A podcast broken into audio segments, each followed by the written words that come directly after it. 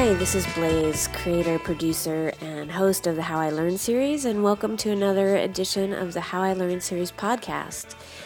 This is a fantastic story by Isaac Oliver, who is an award winning playwright and poet and performer. This story was recorded in June of 2012 at a stunningly packed show, the theme of which was How I Learned It's Complicated. Enjoy. Like many of you, I have met my fair share of characters through Match.com. there was the filmmaker who showed me his incomprehensible short film, and when I asked a thematic question, said, Hmm, it sounds like you just didn't get it. there was the guy who, with hipster flourish, pronounced guacamole guacamole when he ordered it.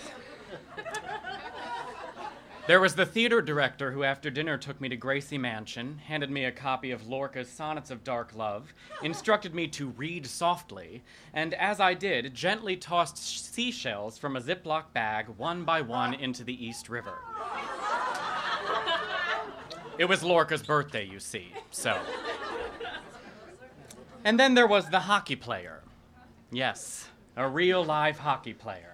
After several chats online and on the phone, during which I grew impossibly excited by his deep voice, his thick Brooklyn accent, and his total ignorance of the fine arts, we agreed to meet in. we agreed to meet in my neighborhood for dinner. I knew that in the off chance a Queenie nerd and a retired minor league hockey player didn't have much to talk about, there'd be the language all men speak the filthy brogue of our dangling need.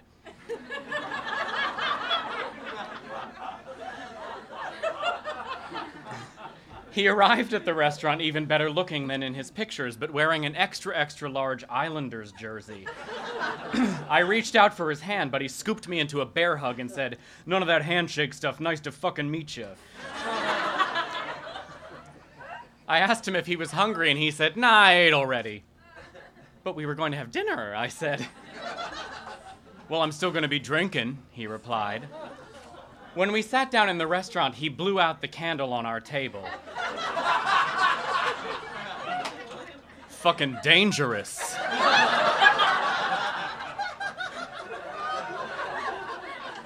when the waitress came to take our order, he said to her, I went to the doctor today. It's not looking good. Oh no, she said. Yeah, he continued. He's got me on a special liquid diet. Nothing but beer. Keep 'em coming. She stared at him until he clarified, I'm joking, sweetheart. We made conversation over my turkey burger and his six beers. So you write the lines and people say them? That's awesome. Uh, it's okay, I allowed, and he insisted, no, don't fucking undersell it. It's awesome. Well, I, I couldn't play ice hockey, I started, and he took a swig from his beer, laughed, and said, I would fucking love to see you play an ice hockey.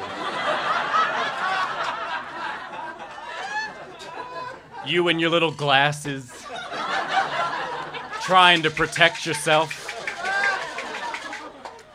The waitress came by. He ordered another beer and I got a martini. Why not? I liked the way my shoulder still hurt from his bear hug. He told me he'd taken a total of six pucks to the head. Fuck yeah, they hurt, he said. That's vulcanized rubber just attacking your face. I've been knocked out cold, just dead on my back like a hundred times. None of my teeth are real. They made me a new cheek. My head's just been fucking open on the ice. Having finished my martini, I reached forward and touched the scar on his hairline. He leaned into my touch. And that's not even counting the fights, he said. Apparently, in ice hockey, even though everyone's wearing a huge helmet and face gear, it is still entirely possible to give someone the wrong kind of look.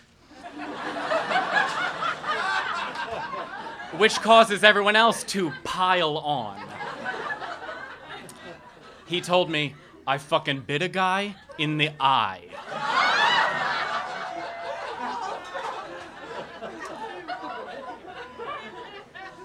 He'd been hit in the ear, he said, and was told he'd suffered hearing loss, but he was skeptical. I was not. He had hearing loss. A little later, I asked him, Why did you retire? And he answered, I did some shopping and played video games. What did you do? Why did you retire? I repeated with more volume. Too many surgeries, he said. I'm strung up like fucking Pinocchio here. Then he smiled a little. Ah, oh, fuck. Sorry to be going on about this. I know it's not all arty or whatever. I asked him if he missed it. He stared at his beer and said, Every fucking day. And I swear to God, it looked like he was going to cry. All this beer, he finally said. Got a piss, little boy's room. When he was in the bathroom, the waitress brought me the check. In case you're ready to leave. I was looking at it when the hockey player returned to the table. What? Don't touch that. What are you, crazy? I got this. I got this. He nearly barked. Oh, you don't have to do that, I said, and he cut me off. I asked you to dinner. Let me fucking buy it for you. I want to. I tried to imagine myself sitting in the stands with the other hockey wives. Enjoying Karen's Rice Krispie treats and getting a group together to go to Josh Groban. Could see it. So I went to bed with him. Can I just tell you two words Nordic corn fed. Soft, white blonde hair everywhere, pale skin, and muscles inherited from the pillaging rapist generations that came before him. My sheets smelled like pale ale when he left. A few days later, he called me. What are you up to, buddy? Oh, I'm at work. Where are you? Oh, I'm just driving into the city, coming in through the tunnel. I'm about to go tie one off before I go to this stupid dinner. what, what dinner? Just some friends I went to fucking high school with. What the fuck is with this woman's haircut? Hey! Hey, lady! Billie Jean King called. She wants a fucking hair back! Ooh, she did not like that very much. She just gave me the double bird. So, anyway, what you been up to? I paused. I- am sorry, I said. Did you just shout that at some woman on the street? yeah, he said. She had a fucking ugly mullet. that wasn't very nice of you, I said. Yeah, what can I say? Fuck. I don't want to go to this dinner. That's why I'm drinking tonight. What time do you get out of work? I told him I got out at 7. Oh, I was going to ask if you wanted to get a drink. Well, maybe another night, I said. You could come over or something. Yeah, we'll see what the beer tells me to do, he said. then I heard him say, What the fuck is this guy doing? Use your fucking turn signal, asshole! God, I hate driving in New York, he said, returning to me. One of these days I'm just gonna ram into a bunch of cars. My accent is going all over the place. I apologize. Please don't do that, I said. Uh, sometimes I feel like it, he said. I, I, know, but that won't make you feel any better. I said, Ah, you're always so sweet. He said, Let me call you later after this fucking dinner and I've had a few drinks. Later that night in my bed, I asked him, So, how was dinner with your friends?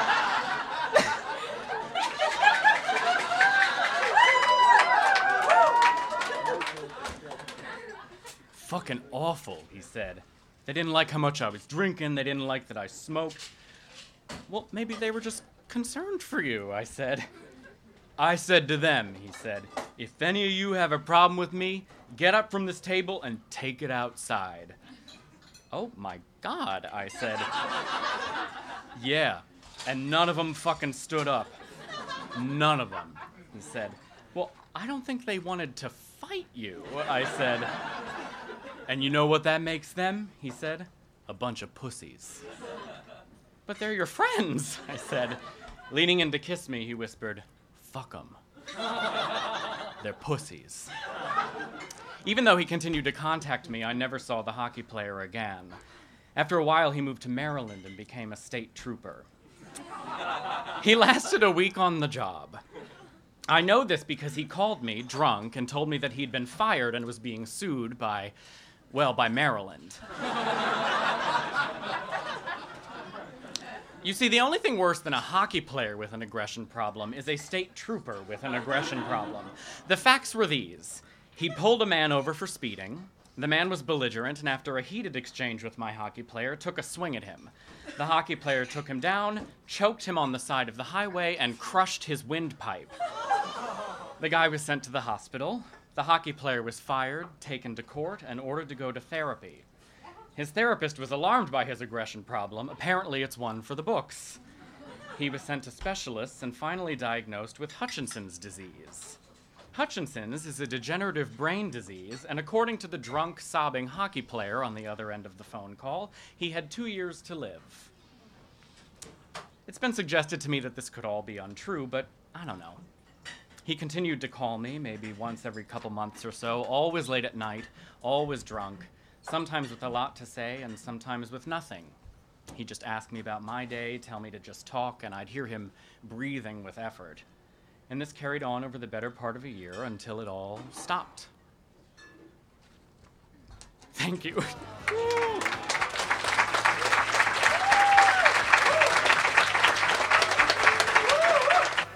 For more information about upcoming How I Learned shows and for more podcasts, visit www.howilearnseries.com. You can also subscribe to the podcast via iTunes.